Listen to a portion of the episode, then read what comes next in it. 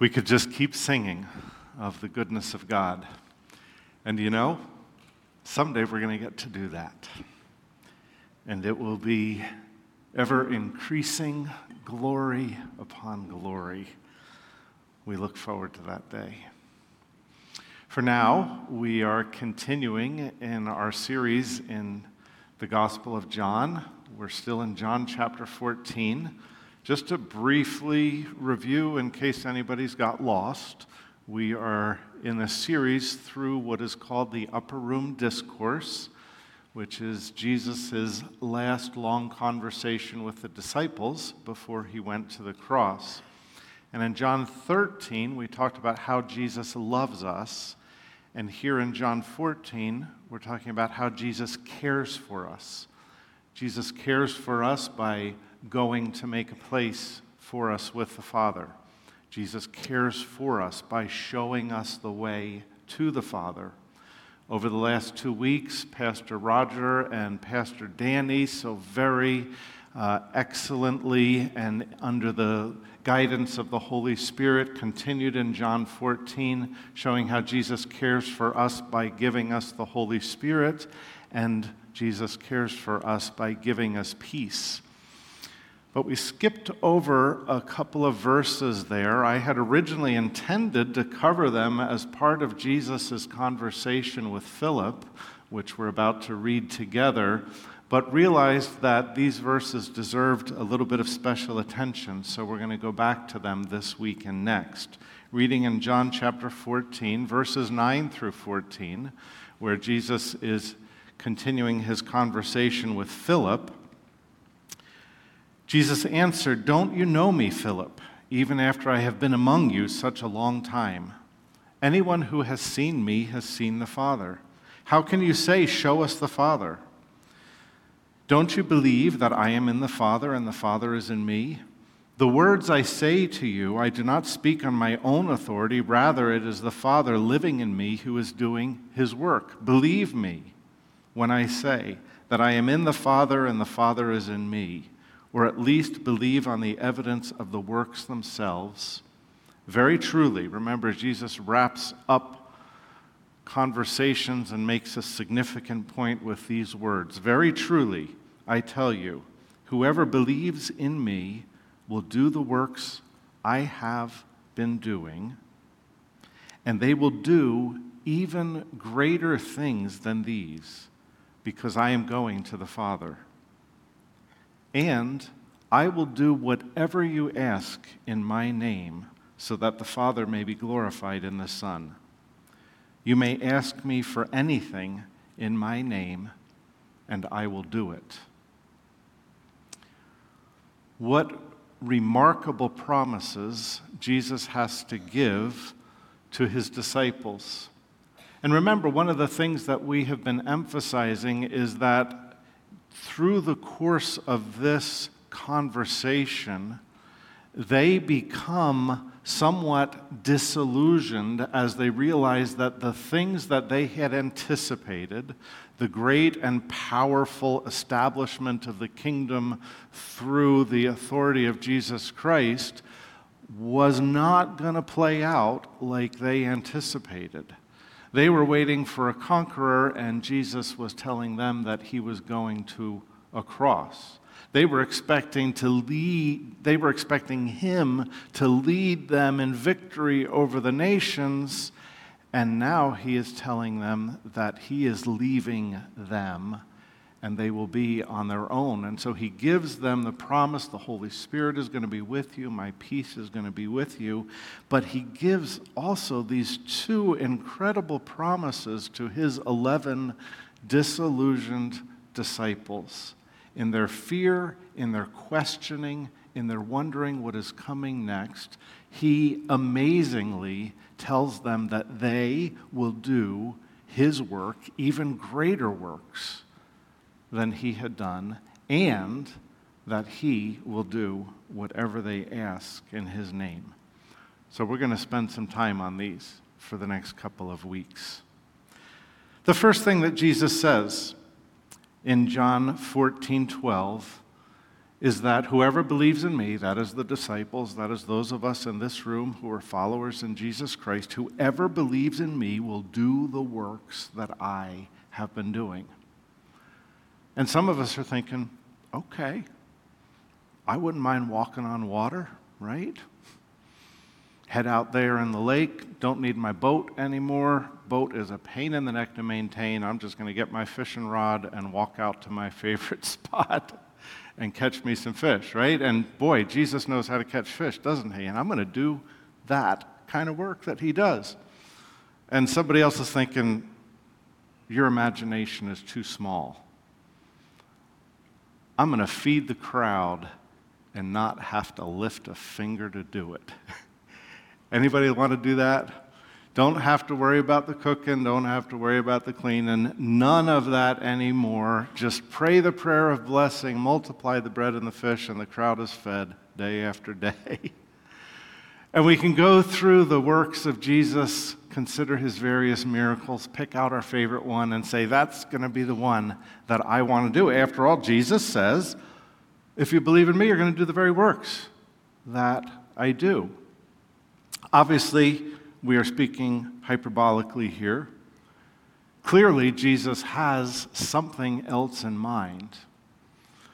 In fact, if we consider the words that Jesus uses throughout the Gospel of John, one thing we realize is that there is a difference between works and signs. Jesus talks a lot about miraculous signs, and he talks about the purpose of those signs, which point to who he is. But this is a different conversation in which Jesus is talking about the works that he does.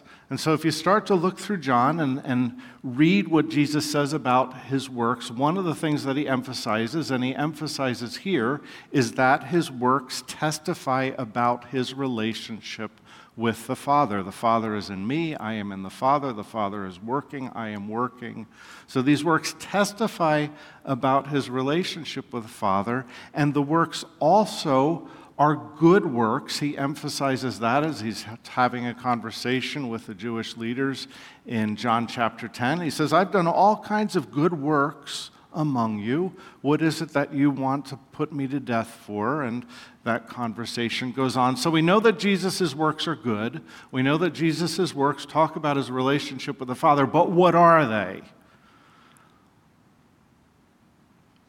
We're going to work our way backwards through three different places where Jesus actually talks about his works and what they are.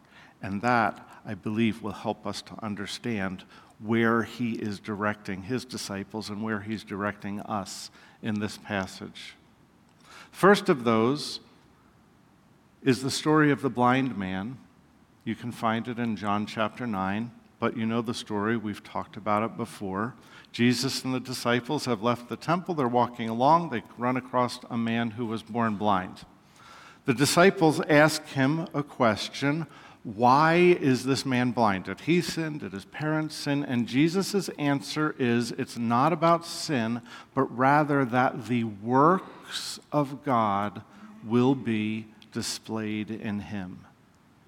And so Jesus makes it very clear that in this passage, he is talking about the works of God that he does. And so we might think, well, there's our answer then, because Jesus heals the blind man. And so that's the work of God in this passage that Jesus does. And certainly, to some extent, that's true, but there is a whole lot more going on. An entire chapter is devoted to the works of God through this blind man, not just those few verses where Jesus heals him. In fact, at the very beginning of the chapter, as Jesus talks about this man being born blind and the works of the Father being seen in him, Jesus says, I am the light of the world. And the rest of the chapter is not so much about the opening of this man's physical eyes, but rather about how his heart is opened to who Jesus is and it concludes with him leaving his past life, devoting himself to Jesus and following him. And Jesus wraps up the chapter saying, This is the reason I came into the world, so that the blind will see. Not so much talking about a physically blind man receiving his sight, but spiritually blind people having their eyes opened to whom Jesus is. For this reason I came into the world, so that the blind will see, but then also that those who claim to be seeing will be shown to be blind. And there he is talking about the Jewish leaders who do not believe in Jesus.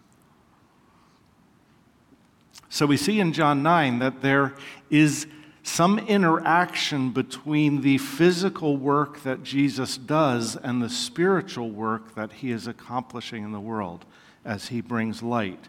This comes out even more clearly if we go back a few more pages into John chapter 5 with the healing of the cripple by the pool. You know that story as well. Around this pool, there are crowds of the sick. And from time to time, the Spirit stirs the water, and whoever gets into the water first is the one who is healed. And for 38 years, this crippled guy had been lying on his mat next to the water, and he was never able to get into the water first. And Jesus comes up to him and talks with him and says, You don't need that water. I tell you, stand up, take up your mat, and go home. And the man takes up his mat and goes home. A wonderful, powerful miracle. Now, there's a problem. Doesn't really seem like much of a problem to us. But the Jewish leaders had built up an entire set of laws around keeping the Sabbath. I'm not working on the day that God had said is the day of rest. And one of the laws about keeping the Sabbath is not carrying anything. So this man carrying his mat on the Sabbath day is doing work. And the Pharisees call him out, and he says, That guy over there, after some conversation, points out Jesus, and so another conversation about work. The first thing Jesus says is, My Father is always at work to this very day, and I too am working. And then we read these words about the work that Jesus is doing John chapter 5, verses 19 through 21. Jesus gave them this answer Very truly, I tell you, the Son can do nothing by himself. See this interaction between Father and Son again.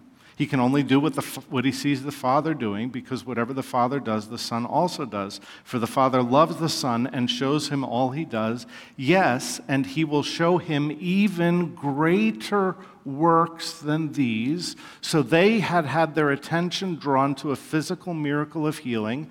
They were amazed by this physical miracle of healing. Jesus says there's a greater work, and you will all be amazed, for just as the Father raises the dead and gives them life, even so the Son gives life to whom he is pleased to give it. The work that Jesus is doing is the work of giving life. He talks about his special relationship with the Father, which enables him to do the work that the Father has sent him to do. And the work that the Father sent Jesus to do is to give life. And that's what Jesus went about doing. Yes, he had healed this crippled man. Yes, it was amazing. But something so much more amazing and so much more powerful is going on in this passage, far beyond the healing of a crippled man. There is the giving of life. This is the work that Jesus was sent to do to bring life. And we see it even more clearly just want to make sure that the case is clear in John chapter 4, and that is the interaction with the Samaritan woman. We know this story very well, I hope. Jesus was going from Galilee to Jerusalem. The typical pattern of a Jewish person would be to cross the Jordan and go down and cross back over. And why would they go so far out of their way? Because Samaria detestable Samaria was in between. And a Jewish person so hated Samaria and the Samaritan people that on foot, we're not talking about a little detour, they would go that far out of their way even to avoid any interaction. But Jesus purposefully goes through Samaria. He's tired. They stop by a well outside of a town. The disciples go off to find some food because they're hungry, and Jesus is hungry as well. And so he's by the well resting when a Samaritan woman comes to draw water. And he says, Will you draw me some water as well? She's shocked. How can you even talk to me? You're a Jewish man, I'm a Samaritan woman. Why would you even interact? How can you ask me for water? And Jesus says, If you knew who I was, you would ask me for water. Whoever drinks water from this well will be thirsty again, but whoever drinks the water I give him, that water will be like streams of living water that overflow to eternal life. Do you see again the contrast between the physical reality and the spiritual reality? The physical thing that's going on here isn't even a miracle. It's just the drawing of the water and the satisfying of someone's thirst. But the spiritual reality is the miracle of living water. And this points out to us how very anemic is our search for the physical things, even the physical miracles. We see this passage about doing the things that Jesus did, and we automatically start thinking about the signs. And Jesus says, I have so much more for you than these signs. Whoever drinks this water is going to be thirsty again. And those 5,000 men, along with the women and the children who ate that bread that, and fish that Jesus had multiplied. You know what? They kept following Jesus because they knew they were going to be hungry again. Those people that Jesus had healed at various points along the way, you know what? The day came when they got sick or they aged for one reason or another, they died. All of those physical things are temporary and transient and they pass away. But Jesus has so much more. He has living water for those who thirst. That is the work of Jesus, leading people to the living water and helping them drink. The work of Jesus, referring to the things that he says and the things that he does, go far beyond what happened that particular day, or maybe even that miracle he performed, to the greater miracle of leading people to eternal life. And so Jesus is talking with his disciples. They've come back, they've brought the bread, they've said, Hey, aren't you hungry? Don't you want something to eat? And this is what he says, John 4, verses 34 through 38, about his work. My food, said Jesus, is to do the will of him who sent me and to finish his work. Don't you have a saying? It's still four months more until the harvest. I tell you, open your eyes and look at the fields. They are ripe for harvest. Now, keep in mind, the woman had gone back into her town. She said, Come meet this man who told me everything I ever did. And she brought with her across these fields a crowd of the people from that town, all dressed in in the white cloth that they would wear. And so this this wave of white is coming across the fields to Jesus, and he draws the disciples' attention to that harvest field. Even now, the one who reaps draws a wage and harvests a crop for eternal life, so that the sower and the reaper may be glad together. Thus the saying, one sows and another reaps, is true. I sent you to reap what you have not worked for, others have done the hard work, and you have reaped the benefits of their labor. Jesus' heart is for the crowds of people who are thirsty for living water. Jesus' work is to bring those crowds of people to the source of water so that they may drink. The miracle of Jesus' work is not a miracle so much. It certainly is literally a miracle of opening the eyes of the blind and healing those who are sick. But the real miracle, the greatest miracle, is the miracle of regeneration. May the Holy Spirit open our eyes and minds to understand that and to really value that. The greatest miracle that can be performed is the enlivenment of a dead soul. It's the miracle of regeneration. Scripture tells us that apart from Christ, we are dead in trespasses and sins. Our souls are dead. It's not like there's a little spark of life remaining and we're trying to, to crawl our way back to God. It's not that we were born basically good, and if only we can overcome the evil parts, then we'll be pleasing to Him and we'll get there. We're dead. Deader than a doornail. There's no doubt about it. We're dead because our minds have been darkened. The deceiver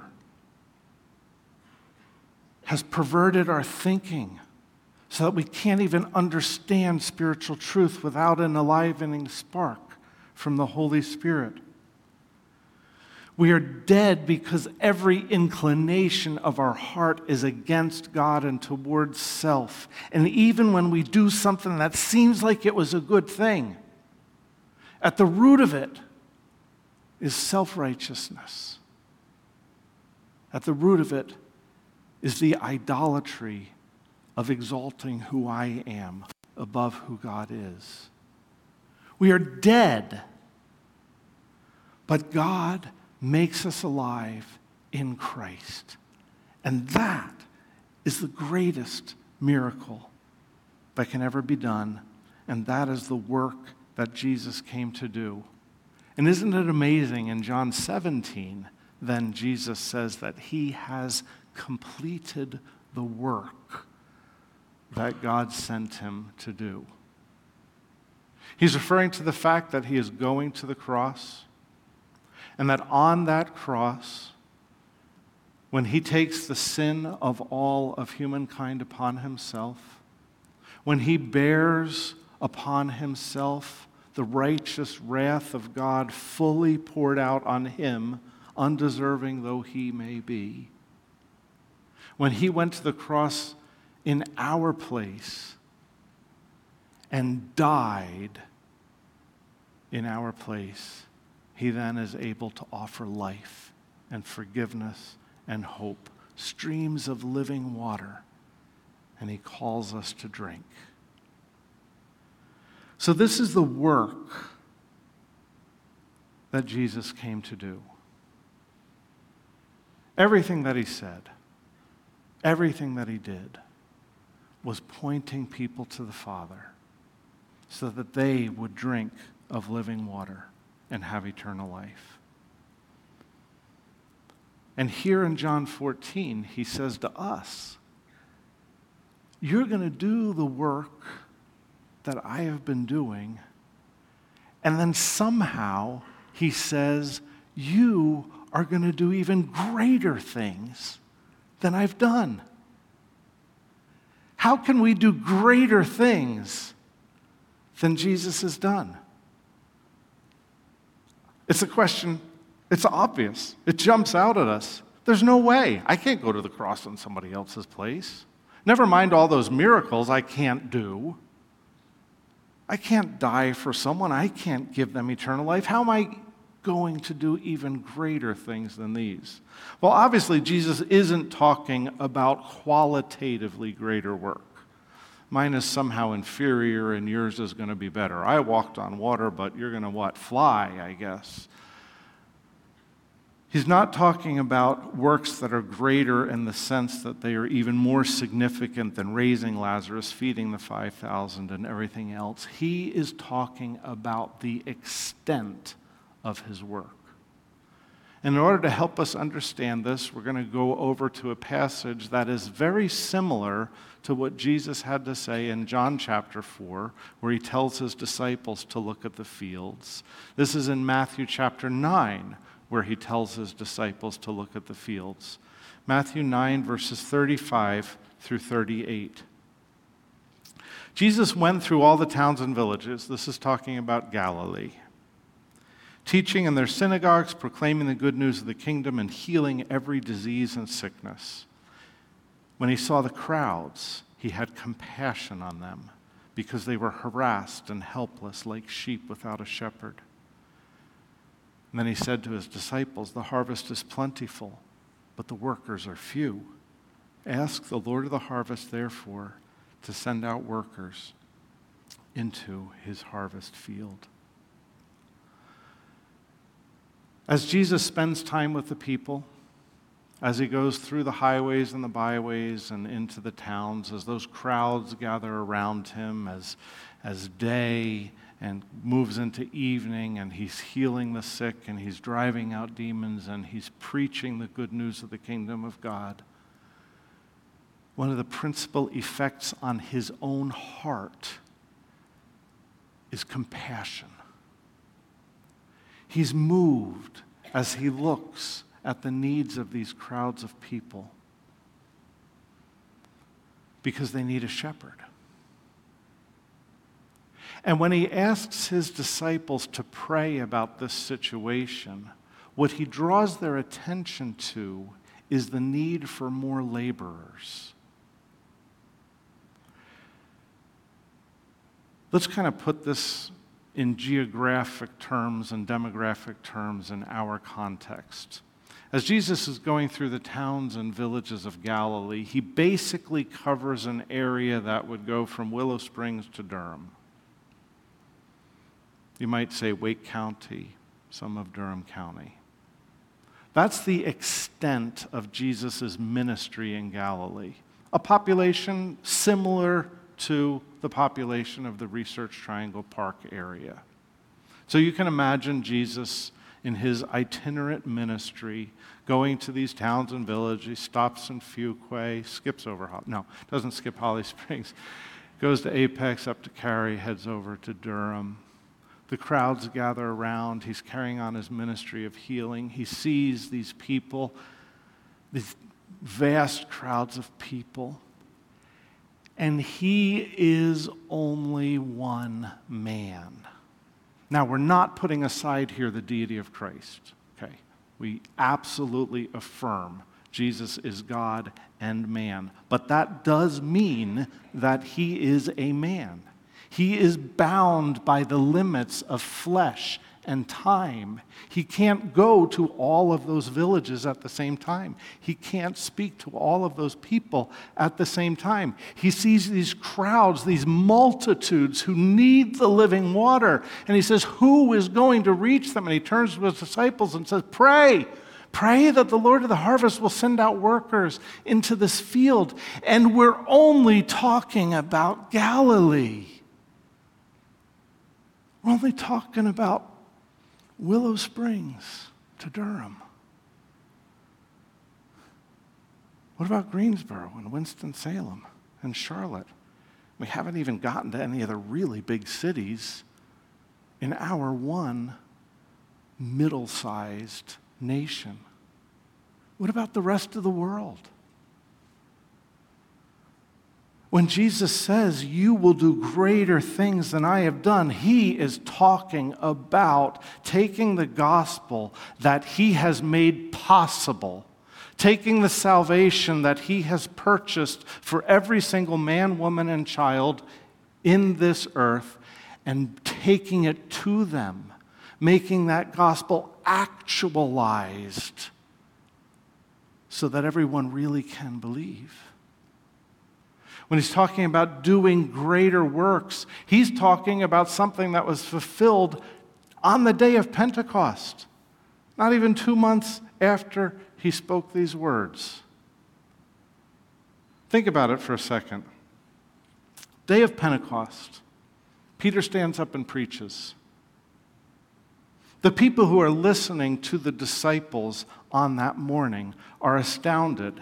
They say, we are Parthians and Medes and Elamites, residents of Mesopotamia and Judea and Pontus and Asia, from Phrygia and Pamphylia, from Egypt and the parts of Libya near Cyrene, Romans, Cretes, Arabs. All of these people are hearing the good news of Jesus Christ on that one day, the day of Pentecost.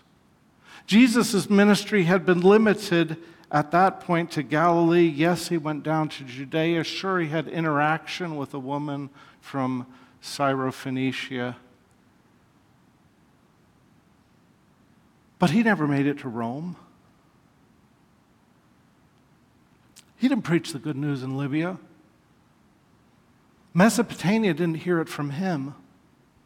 On one single day, the day of Pentecost, 3,000 people from all over the known world came to Jesus Christ. And that was far more than we have any record of coming to faith in the three years of his own ministry. Jesus' promise to the disciples in John 14 was already fulfilled on the day of Pentecost. That's in Acts chapter 2. You go to Acts chapter 4. And suddenly now, not 3,000, 5,000 men alone. There's women and children as well. Acts chapter 6, the number of disciples in Jerusalem increases rapidly. Then you go through the rest of the book of Acts, and you see the gospel get all the way from Ethiopia to Rome because the disciples are doing the thing that Jesus sent them to do. The disciples are carrying out the greater work of bringing the gospel to the ends of the world. And the key, finally getting back to John chapter 14, verse 12, the key is the work of the Holy Spirit among them. Jesus says, You will do greater works than these because I am going to the Father.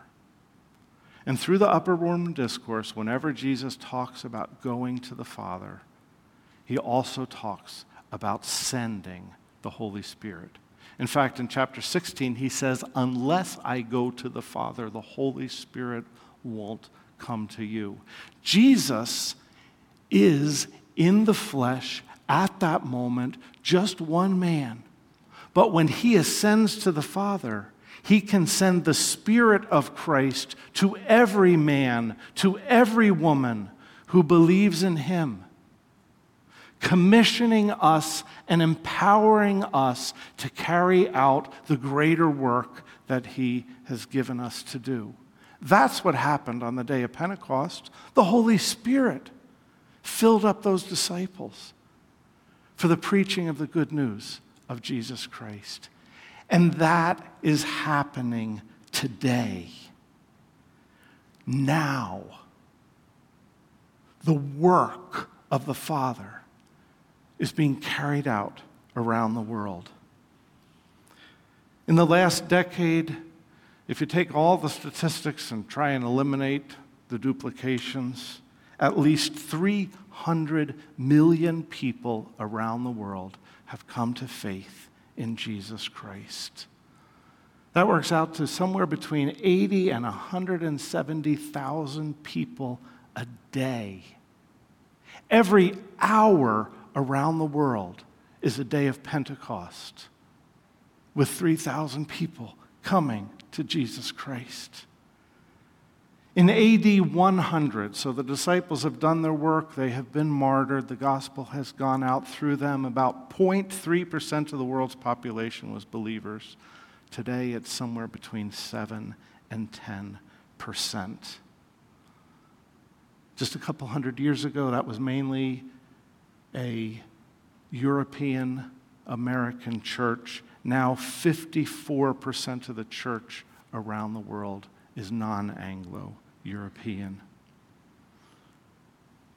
In Mongolia, where 30 years ago there were no known churches, now there are 40,000 believers in hundreds of churches. In Nepal, where 40 years ago there were zero known believers, now the number is somewhere around a million who have come to Christ.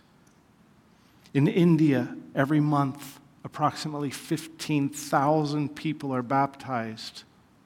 And before things shut down for COVID and when we had more information available to us, we knew that the church in China was the fastest growing church around the world. And if history indicates anything, when things shut down, that's when the gospel spreads even faster. In South Korea, 100 years ago, there were no known believers. Now, approximately 30% of that country is made up of Christ followers. In South America, more than 10% of the population are gospel believing people. And the center of missions has moved from Europe and North America to the majority countries of Asia and South America. Looking at our little alliance family, there are less than 500,000 people in the United States who associate themselves with alliance churches. The national church in Indonesia, the Philippines, and the Ivory Coast is larger, the Alliance National Church, than here in the United States. There are 1.1 million people in Vietnam who are associated with Alliance churches, 1.5 million Alliance believers in the Democratic Republic of Congo. The greater works are being done. Jesus' promise is being carried out as men and women like you and me, filled with the Holy Spirit, go out and get the job done. And someday, far beyond these millions or even hundreds of millions. There's going to be a vast crowd that no one can number, made up of people from every tribe and language and people and nation standing before the throne and lifting up the worthy name of our Lord Jesus Christ. That's where we're headed because Jesus sent the Holy Spirit and promised greater works would be done. And I don't know about you, but when I think about that, I'm excited. But I do ask myself a question What about me? I want to see the greater works. I want to see people coming to Jesus. How can the greater works be seen in us? One of the applications that I saw in several commentaries was rightfully slamming the TV ministries that put their emphasis on miracles and success and money. You know the ministries I'm talking about. And it's a really convenient application, isn't it? Because that's them, not us. It's really nice to be able to slam the people who are drawing attention to themselves by drawing attention to the physical, by drawing attention to the transient. The things that maybe we're doing or maybe not really doing, but they certainly result in popularity and money and increase in success and the size of ministries, and they're glitzy and they're spectacular and they draw our attention. They appeal to our desire to see something physical and concrete.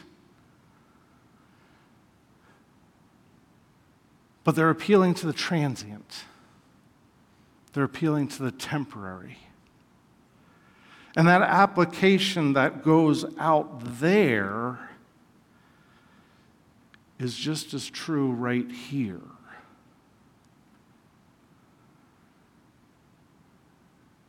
Maybe it's not spending my time performing miracles, but maybe it is spending my time accumulating wealth or advancing in my successes or making my life more comfortable. I was so very convicted this week. I'm pretty confident, well, dial back a little bit. Just got back from Congo, you know that. Ministry in Congo was great. Travel was awful. I just, I hate it. I can't sleep on airplanes. And those long nights in the wee hours when you're absolutely miserable and can't move are awful. But then you get a good night's sleep and you think, okay, it was worth it, I'll go back. Well, one of the things that I was able to enjoy, having traveled a good bit over the last couple of years, was a little bit of status on the airline. And it made that miserable journey a little bit more comfortable, didn't it? Well, I am ashamed to admit to you how much time over the last week I spent calculating how I can maintain that status into next year so that I can be more comfortable on those airplane trips. Got a new credit card that's going to give me some bonus miles as well as some PQPs. I forget what that is on United, but it's some kind of points that hopefully are going to get me my status. And honestly, I will confess to you, I'm sure I spent more time on that than I spent in the Word this week, apart from sermon preparation. I mean, private time there. Satisfying or pursuing the satisfaction of the temporal and the transient over the very greatest thing that could ever happen and that's the salvation of one soul. So let's do what Jesus said. Believing in Him, let's fall on the Holy Spirit to do His work in our hearts. If we allow the Holy Spirit to do His work in our hearts, He will rearrange our perspective from the things that are seen and that draw our attention and that call for our time to the things that are unseen. He will draw our attention from the temporary to the eternal. And that affects how we spend our time. That affects what we do with our resources. It affects where we're focused. If we will allow the Holy Spirit to do His work in our hearts, He will rearrange our priorities. And I think that the primary emotion that will take over in regard to our fellow human beings is the same emotion that Jesus experienced compassion. We will look on people, no matter how wretched our world is going and how offensive to us are the things that are said and done. We will look at people not primarily as enemies or as obstacles or as objects of wrath. We will look at people with compassion, the compassion that Jesus felt. I used to do something in Moscow. The metro stations just packed full of people. And I would spend a few minutes just looking at people and praying for them, recognizing that the vast majority had no knowledge of Jesus Christ. Let me advise you to do that. It changes your heart. Just a few minutes every day, sit and people watch, not because people are interesting or funny or odd, but to pray for the souls of people who don't know Jesus Christ. Our priorities will be rearranged as compassion, prayerful compassion, takes over our hearts. And then, if we allow the Holy Spirit to do his work in our lives, he will empower. It's been seen around the world. And it is seen among us. We're going to have a baptism service in June because of miracles. People finding Christ, dead souls being brought to life. May He multiply it over and over again. We might be discouraged at times as we look at the world around us. The disciples were discouraged in the upper room. As one commentator reminds us, let us work on in faith and expect great things, though we feel weak and lowly, just like the disciples. Let's pray. Heavenly Father, weak and lowly, that is a good way to describe how often we feel. And if we don't feel it, remind us that apart from Christ, that is what we are. In our flesh, so weak, so given to distraction and temptation, but filled with your Spirit and saved by your grace. Can it be empowered to do greater things? And so, our prayer this morning, Lord, is that you would open our eyes